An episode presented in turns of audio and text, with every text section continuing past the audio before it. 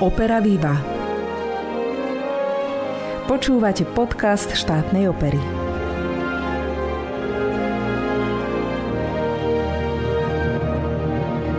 Opera Predaná nevesta Bedřicha Smetanu mala vo svojej prvej verzii premiéru v marci 1866 v prozatímnym divadle, teda v predchodcovi neskoršej tzv. Zlatej kapličky. Zakrátko sa stala stálicou operných scén, evergreenom, zlatým fondom českej aj svetovej opery. Táto Česká národná opera sa opakovane inscenuje aj na slovenských javiskách. Naša štátna opera sa k nej vracia po 21 rokoch od jej posledného uvedenia. Režie sa ujala predstaviteľka najmladšej režiserskej generácie Zuzana Fischer. No a práve ona je hostkou dnešného podcastu. Ja sa volám Alžbeta Lukáčová a som operná dramaturgička. Nech sa vám príjemne počúva.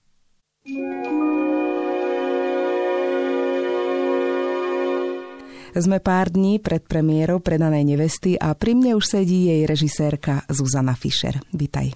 Ahoj, ďakujem za pozvanie. Chýba nám teda nejakých pár dní naozaj do premiéry, to znamená, už nie sme v skúšobnom procese, ale dielo ešte ani úplne neexistuje.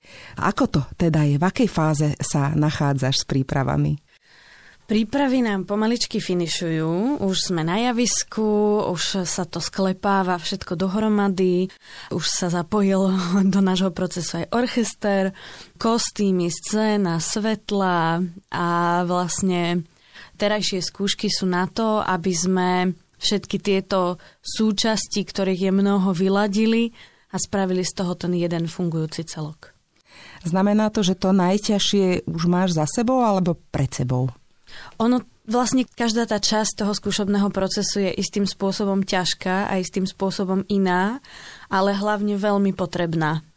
Čiže ten proces, ktorý je rozdelený vlastne na to hudobné naštudovanie, na ten aranžovací proces, čiže riešenie toho, čo sa na javisku deje, cez choreografické skúšky, až potom vlastne cez sedačky, zbiehačky, klavírnu generálku, našu obľúbenú, orchestrálne skúšky, generálkový týždeň. Je to vlastne zabehnutý proces, ktorý je nadávkovaný presne tak, aby do premiéry vlastne zasadli všetky pucle tam, kde majú. Áno, áno, je to také Lego vlastne trochu. Tak. A zatiaľ sedia všetky tie dieliky tam, kde majú? Ešte nie sme u premiéry, takže zatiaľ ich stále skladáme. mm-hmm. Povedz, aký bol tvoj prvý kontakt s touto operou? Bolo to na základnej škole, tak ako pri našej a starších generáciách? S predanou nevestou vlastne nie. Ja som síce vyrastala v opernom prostredí, ale predanku som nejak nevnímala. Ja som skôr išla po linke čarovná flauta, rusalka, tieto veci, to mi bolo bližšie. Predanka až tak nie. No ale samozrejme, že človek to tak vnímal, keďže to sa hrá všade a, a keď vyrastá, žije v opere, tak to proste vníma. Ale vlastne taký až výraznejší kontakt, ktorý som si tak viacej uvedomila, bol až vlastne na vysokej škole, na Janačkovej akadémii, kedy môj spolužiak robil predánku ako absolventský projekt na škole a ja som robila inšpíciu, takže to bolo to bolo veľmi vtipné a vlastne vtedy sa mi to tak vrilo do pamäti, že sa toho nedalo zbaviť. A vlastne keď sme začali naštudovať, alebo keď som dostala ponuku na naštudovanie predanej nevesty v Bystrici, tak sa mi okamžite v hlave otvorila skriňa, z ktorej sa začali rinúť tie melódie a už ma vlastne nepustili. Uh-huh. Áno, no tak to si myslím, že to je problém mnohých ľudí, že keď si zapamätajú nejaké melódie z predánky, tak potom sa ich nevedia zbaviť. No. Ona je strašne chytlavá spieva, aj tie spevacké partie a tie tanečné. Akože fakt je to také, že keď sa to človeku raz dostane do hlavy, už dostane, nedostane von. Asi už teda teraz za fázou, že už si to nespievaš? Spievam si to, budím sa s tým, zaspávam s tým a sníva sa mi o tom. Čiže ešte stále, lebo mne, mne to potom prejde obyčajne. Ono po tej premiére to príde, že, že to prejde a zase tam vlezie do tej hlavy niečo iné. Už si spomínala, že pochádzaš z rodiny operných umelcov. S mamou spolupracujeme ako solistkou vlastne dodnes a tvoj otec tu režiroval, som vyrátala pred 17 rokmi masné toho Vertera. To si ešte živo pamätám túto spoluprácu. S divadlom si teda spätá od detstva a chcem sa teraz opýtať tak skôr všeobecne, že či máš pocit, že ťa otcová režijná poetika, alebo on ako vzor umelecký nejakým spôsobom ovplyvnil, alebo si tú operu jednoducho robíš ako keby úplne po svojom a vnímaš ju inak? Ja myslím, že keď človek toľko rokov vyrastá v nejakom naladení, tak určite ho to ovplyvní. Ale ja to vnímam tak, že otec žil v inej dobe a vlastne tá poetika sa zmenila. Ale čo charakterizovalo asi najviac jeho prácu, bola, bola tá poctivá práca bez skratiek, Vždycky ten projekt bol pripravený výborne po hereckej stránke, aj po, po tej zmyslovej, po tej potextovej. A do akého hávu to bolo oblečené je vlastne aj, aj záležitosť trošku toho tu a teraz, čo zase ja vnímam z toho môjho úhlu pohľadu alebo z toho, že mám e, za pár mesiacov 30, čo je ešte celkom málo, tak vlastne ten môj vnútorný život má akoby vedie k takému symbolistickejšiemu vyjadreniu, ale určite ma ovplyvnil. Hlavne, hlavne tým štýlom práce alebo tým, že on do všetkého šiel naplno a ja sa vlastne snažím o to isté, aby, aby som šla do toho naplno a aby som odovzdala vlastne tým ľuďom čo najviac.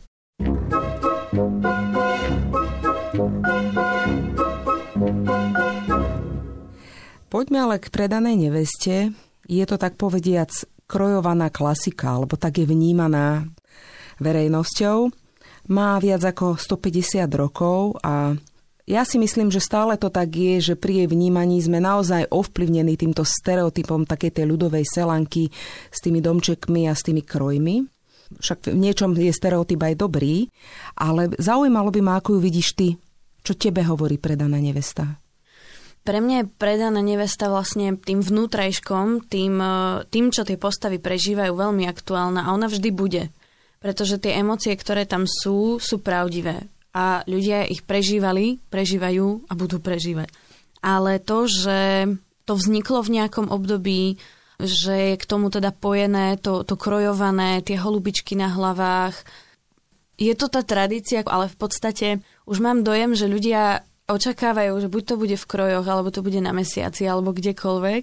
Každý má nejaké očakávanie, pretože je to tak strašne známe dielo. Čiže ja som si vedoma toho, že neuspokojem každého ale ja som sa hlavne snažila, alebo celý môj tým sa snaží dostať vlastne z tej predanky ten základ, alebo to úplne gro, o čom to je a to sú, to sú tie emócie, ktoré tie postavy prežívajú. Pre mňa je úplne základná jednotka alebo základný bod toho celého tá mařenka, okolo ktorej sa to vlastne točí a na ktorú to vplýva úplne najviac, pretože ani na toho jeníka to nevplýva až tak sudovo kvázi, ako na tú Mařenku, lebo ona naozaj prežíva každú tú, každú tú emóciu asi najpravdivejšie zo všetkých postav. A je to, je to nesmierne komplexný charakter, komplexná postava, ktorá naozaj vie byť extrémne živá, extrémne zaujímavá a mať, mať mnoho, mnoho vrstiev, takže sa v tom dá pekne babrať, to ja mám rada, babrať sa v tom. No a čo sa týka tej vizuality, my sme si skôr zvolili takú symbolistickejšiu cestu, kde nepopierame tradíciu, nepopierame to, že to prichádza z toho ľudového prostredia. Využívame vlastne v rámci siluet alebo v rámci materiálov u kostýmov ľan alebo tie, tie naturálne materiály, ktoré ale zase sú v móde aj v, v súčasnosti. Ja strašne rada nosím ľanové šaty, takže je to aj, aj súčasné ale vlastne nesnažíme sa ísť úplne po tej, po tej ľudovej tradícii, či už vo vizuále, alebo či už v choreografii, kde ale taktiež vychádzame z toho, vychádzame z polky, vychádzame z, z rôznych tancov, ktoré majú isté charakteristické kroky, trebárs, ale snažíme sa ich poskladať tak, aby to aj súčasnému divákovi vlastne evokovalo trošičku aj je, jeho vnútro nie len to, že to pochádza z minulosti. Čiže sme sa z toho snažili spraviť takú fúziu. Poďme k tým charakterom jednotlivých postav. Na prvý pohľad oni sa zdajú vlastne trochu také čierno-biele. Nemala si tento pocit? Neviem, ja práve, že mám pocit, že tie postavy sú veľmi farebné. Mm-hmm. Napríklad Vašek, chalan, ktorý aj koktá, ale je to jedna z vecí na ňom, ale tam je strašne veľa emócií, ktoré, ktoré ten chalan prežíva. Je to vlastne pre mňa osobne, alebo pre moju koncepciu je to puberťák, ktorý má strašne veľa čo povedať. Ide mu akoby strašne rýchlo hlava, bežia mu myšlienky a, a niekedy vlastne tie ústa nestihajú za tými myšlienkami a to sa myslím stalo každému z nás, že sa zakoktal v tom, že chcel toho povedať tak strašne veľa.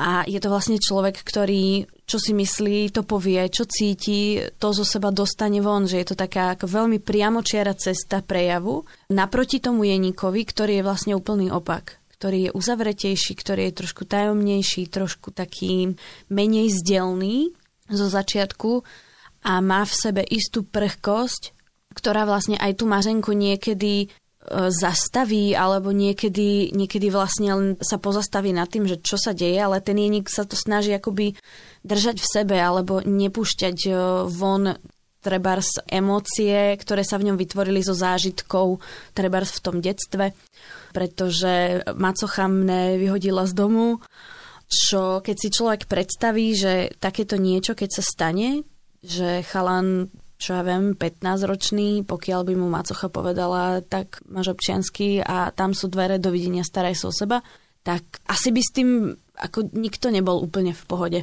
Zanechá to vlastne na človeku istú stopu Čiže má tam taký ten svoj tieň mm-hmm. na, na, tom, na tom svojom živote, ktorý sa snaží riešiť, ale nechce to prenášať vlastne na iných.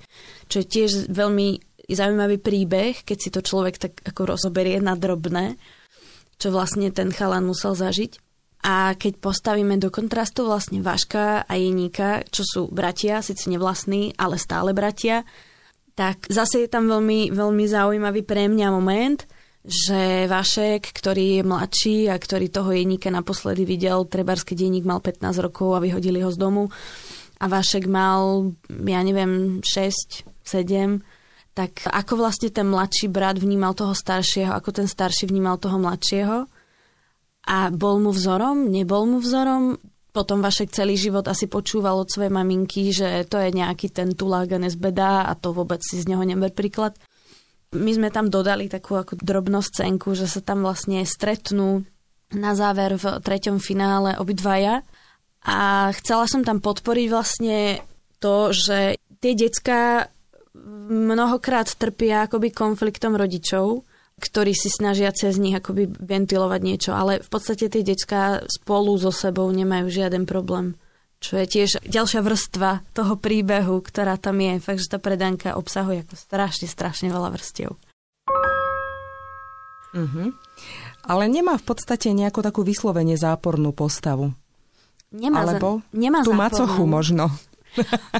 Ako, ja si myslím, že nemá zápornú, ale ja vlastne vnímam každé to dielo, že, že každá záporná postava má na to svoj dôvod. Preto ju nevnímam ako úplne zápornú, ale tu na vlastne ten charakter, ktorý vytvára konflikt, je ten kecal samozrejme a, a je tá háta. Ale ten kecal to robí vlastne z iného dôvodu, aby nechce on nikomu ublížiť. On len to chce v podstate robiť pre svoje blaho a pre svoju slavu. Takže zase veľmi aktuálny áno, charakter. Áno, áno. Ale v podstate asi všeobecne je vnímaný ako taká humorná postava. A k tomu vlastne smeruje aj moja ďalšia otázka, že ako si sa vlastne vyrovnala s humorom v tejto opere, lebo naozaj je to považované za komickú operu alebo komickú spevohru prapôvodne.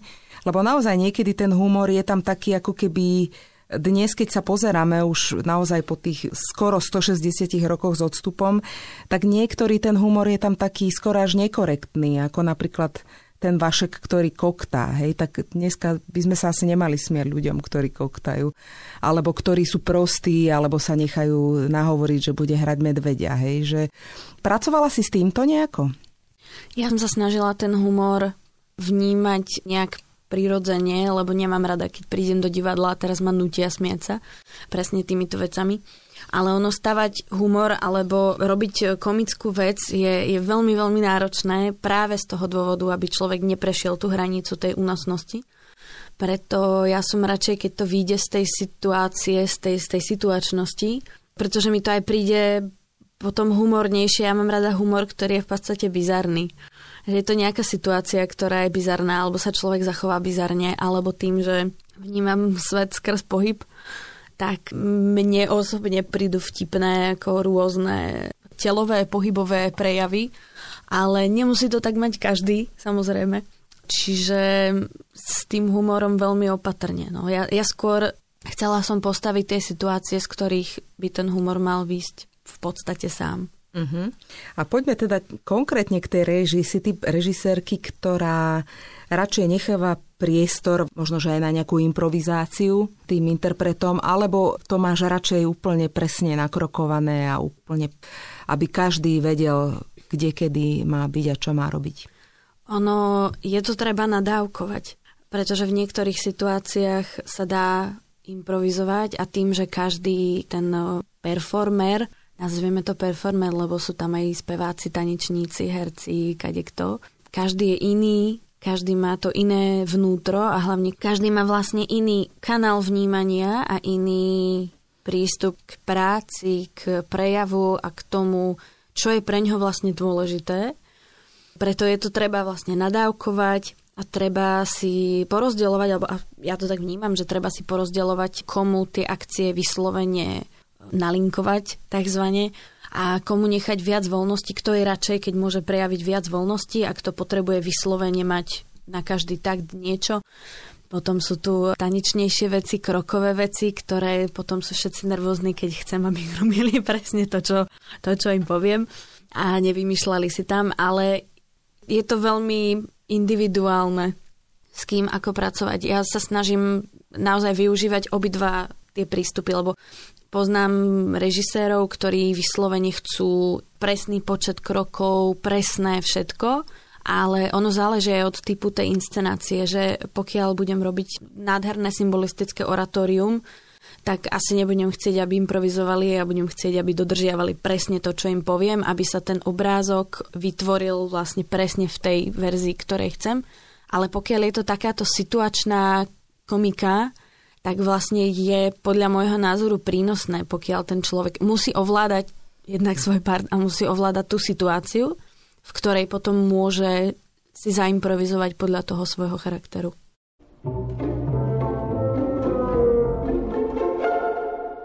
Čo sa snažíš týmto hlavným, nielen hlavným, ale všetkým protagonistom pri režírovaní vštepiť? Čo je pre teba také dôležité?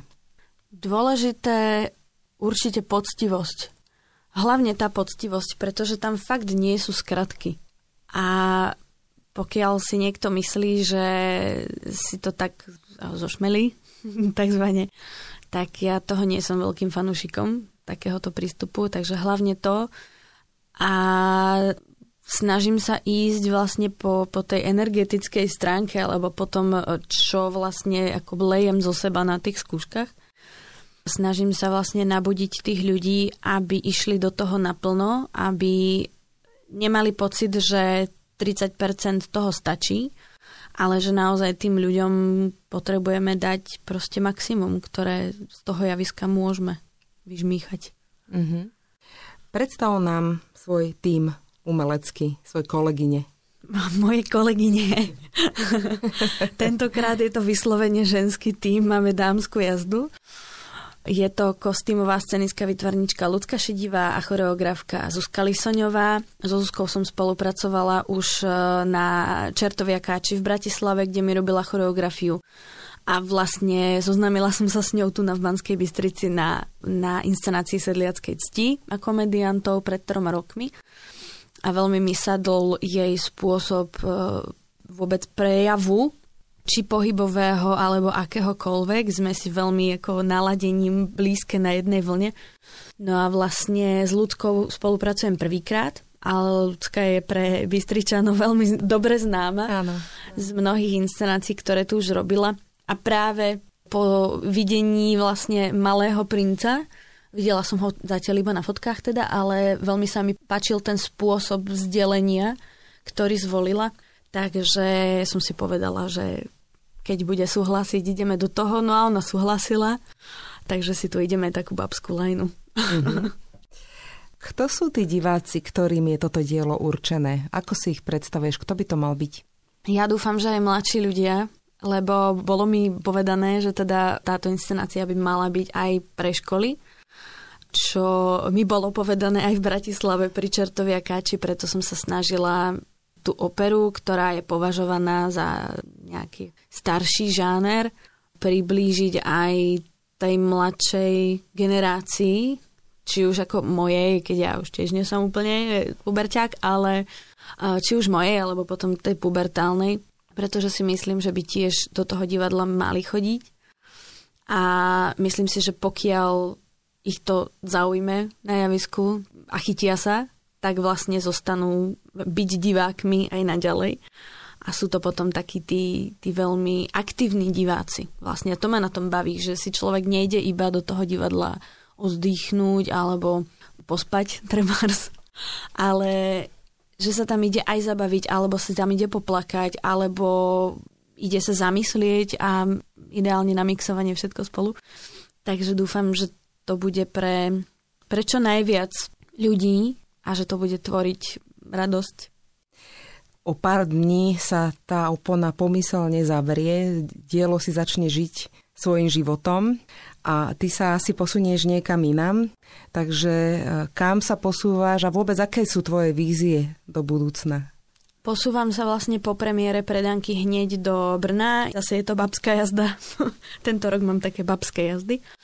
Idem robiť vlastne s troma speváčkami takú súčasnú experimentálnu operu od americkej skladateľky Kate Soper. Here Be Sirens sa to volá a je to taká e, veľmi filozofická záležitosť ktorá vlastne pojednáva o tom, čo sú sirény, prečo sú sirény, kto boli sirény, kto môžu byť a budú sirény a prečo sirény sú tie, ktoré vnímame horšie a múzy sú tie, ktoré vnímame lepšie. Je to vlastne taká skrumáž či už antického vnímania akoby tejto témy, ale zároveň je to taký smer, že kam vlastne ideme. Je to taká fakt experimentálne symbolisticko ladená záležitosť a vlastne je to jeden klavír, tri speváčky a nič viac. Uh-huh, takže niečo úplne iné ako predaná nevesta. Áno. úplne. Každopádne ďakujem pekne za rozhovor a nech sa nám spoločne premiéra vydarí. Ďakujem veľmi pekne za pozvanie a budem sa tešiť. Hostkou dnešného podcastu bola operná režisérka Zuzana Fischer.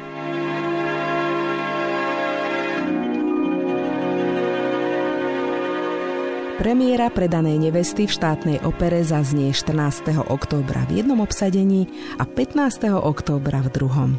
O pár dní sa oficiálne zrodí nová inscenácia, na ktorej sa podieľa mladý umelecký tím.